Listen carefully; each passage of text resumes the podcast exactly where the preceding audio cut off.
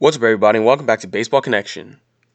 So, the results of the Red Sox investigation have come out. The whole sign stealing uh, incident that was reported a few months back by Ken Rosenthal and Evan Drellich. And this is a lot less of an incident than what we saw with the Houston Astros. Long story short, well, I'll go into the details, but long story short, um, you know, the Red Sox are going to lose their second round pick of 2020. Their replay guy, JT Watkins, has been suspended without pay for the 2020 season, and he's also prohibited from holding his previous role for the 2021 season. Alex Cora has been banned through the 2020 postseason.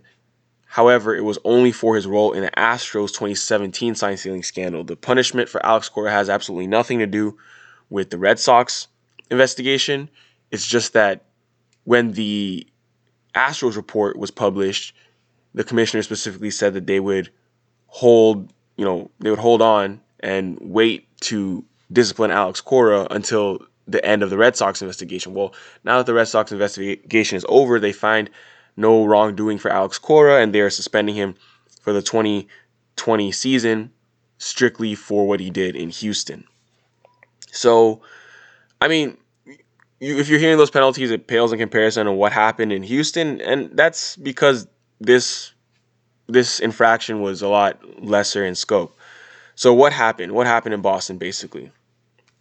Essentially what happened was that the commissioner's office found that JT Watkins, who was the Red Sox video replay system operator, on at least some occasions during the 2018 regular season used in-game feeds in the replay room and he used them to revise his sign sequence that he had provided to the players before the game. So basically what happened what happened or what happens is that according to MLB rules you are allowed to use game footage either before the game or after the game to try to decode signs, but you can't use it during the game. So this guy JT Watkins, he had a job of studying the video before the game, coming up with a sign sequence, and then he would tell the players before the game, hey, this is what the sequence has been in the past. They might use this tonight. Keep an eye out for it. So what happened was the investigation found that on at least some occasions, Watkins would have his normal, you know, pregame sequence that he would legally deliver to the players, but then he would use in-game footage to change the sequence or update it or revise it. And then when he would be talking to players during the game, players would realize that some of the information they were getting from JT Watkins was slightly different than what he gave them before the game. So that would mean that the only way he could update them would be that he would revise, you know, he would be using in-game footage. That that's basically what happened. Like the only way he could have known something was different was that if, if he was changing something during the game. I mean, I read the report. Um, they did say that they, they weren't definitively sure. Like there was like players who were interviewed for this weren't definitively sure that Watkins uh, did use the in-game footage, but they did see him scribbling down notes and circling things, you know, during the games, which made it seem like he was definitely updating his, you know, his, his sign sequence or whatever. And also another thing is like unlike the Astros 2017 scandal with the banging of trash cans, this wasn't done in real time. So Astros were were relaying signs to the batter in real time as the pitcher was on the mound, whatever. But because of you know this kind of telephone nature of JT Watkins' conduct, it was far more limited in scope. I mean, the information was only relevant when the Red Sox had a runner on second base. And across MLB in 2018, that was 19.7% of plate appearances.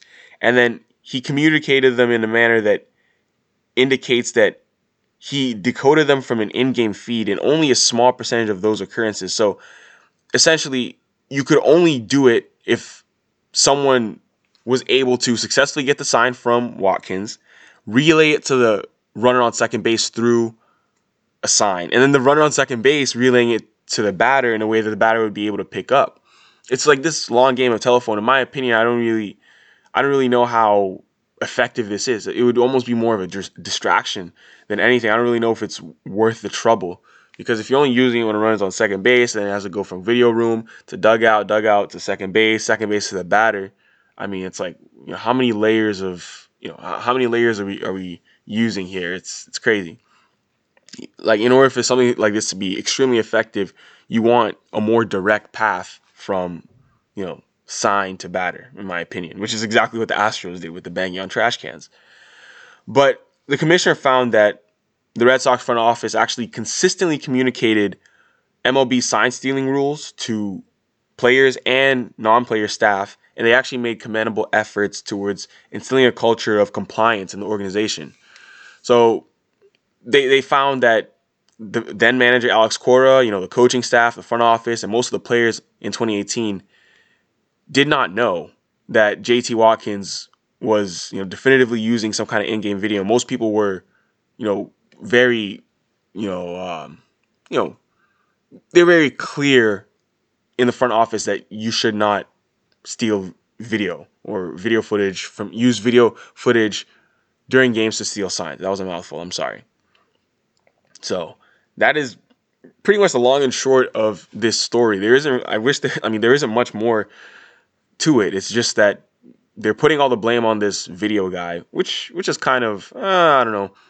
I'd have to. I, I have. I'm just taking this for face value. I literally just read the report myself. Um, they they put pretty much all the blame on this guy, and the reason why the Red Sox are losing their second round pick this year is because the commissioner said he has to find a way to discipline the Red Sox because they benefited from JT Watkins' behavior, and losing a second round pick in 2020 for the Red Sox is actually going to be pretty huge because the draft could be as short as five rounds this year. So I mean, that's going to dock them of 1.4 million of their bonus pool. If it's a five round draft, that would be a 6.5 million dollar pool, which they would have had. So that would make them lose 21.6 percent of their 2020 draft budget. I mean, if it's a 10 round draft, then they lose 18.8 percent of their 2020 draft budget. So around 20 percent. Losing 20 percent of your draft capital in one year is not great, but that's where the punishment stands for the Red Sox. So, I mean, some people say it's a slap on the wrist, um, but I mean, all we can all we can go off of is this report, which honestly seems pretty thorough. I mean, they, they said they interviewed like 34 uh, current and former players, I believe, like 30 something current and former players. They interviewed a lot of people, and they they reviewed over tens of thousands of emails, text messages, and things like that. So this is this is what we have. So that's the result of the Red Sox investigation. They will be getting relative slap on the wrist because it was found that they didn't really do much, and they're putting the, the league is putting all the blame on JT Watkins, who will be suspended for the entirety of the 2020 season, and he won't be allowed to be a video guy in 2021. It is actually technically possible for the Red Sox to bring back Alex Cora in 2021 because he's only suspended through the end of this year and postseason. So we'll see what happens with that. But that's going to do it for today. If you enjoyed this, please share it with someone who'd be interested, and we'll see you next time on Baseball Connection.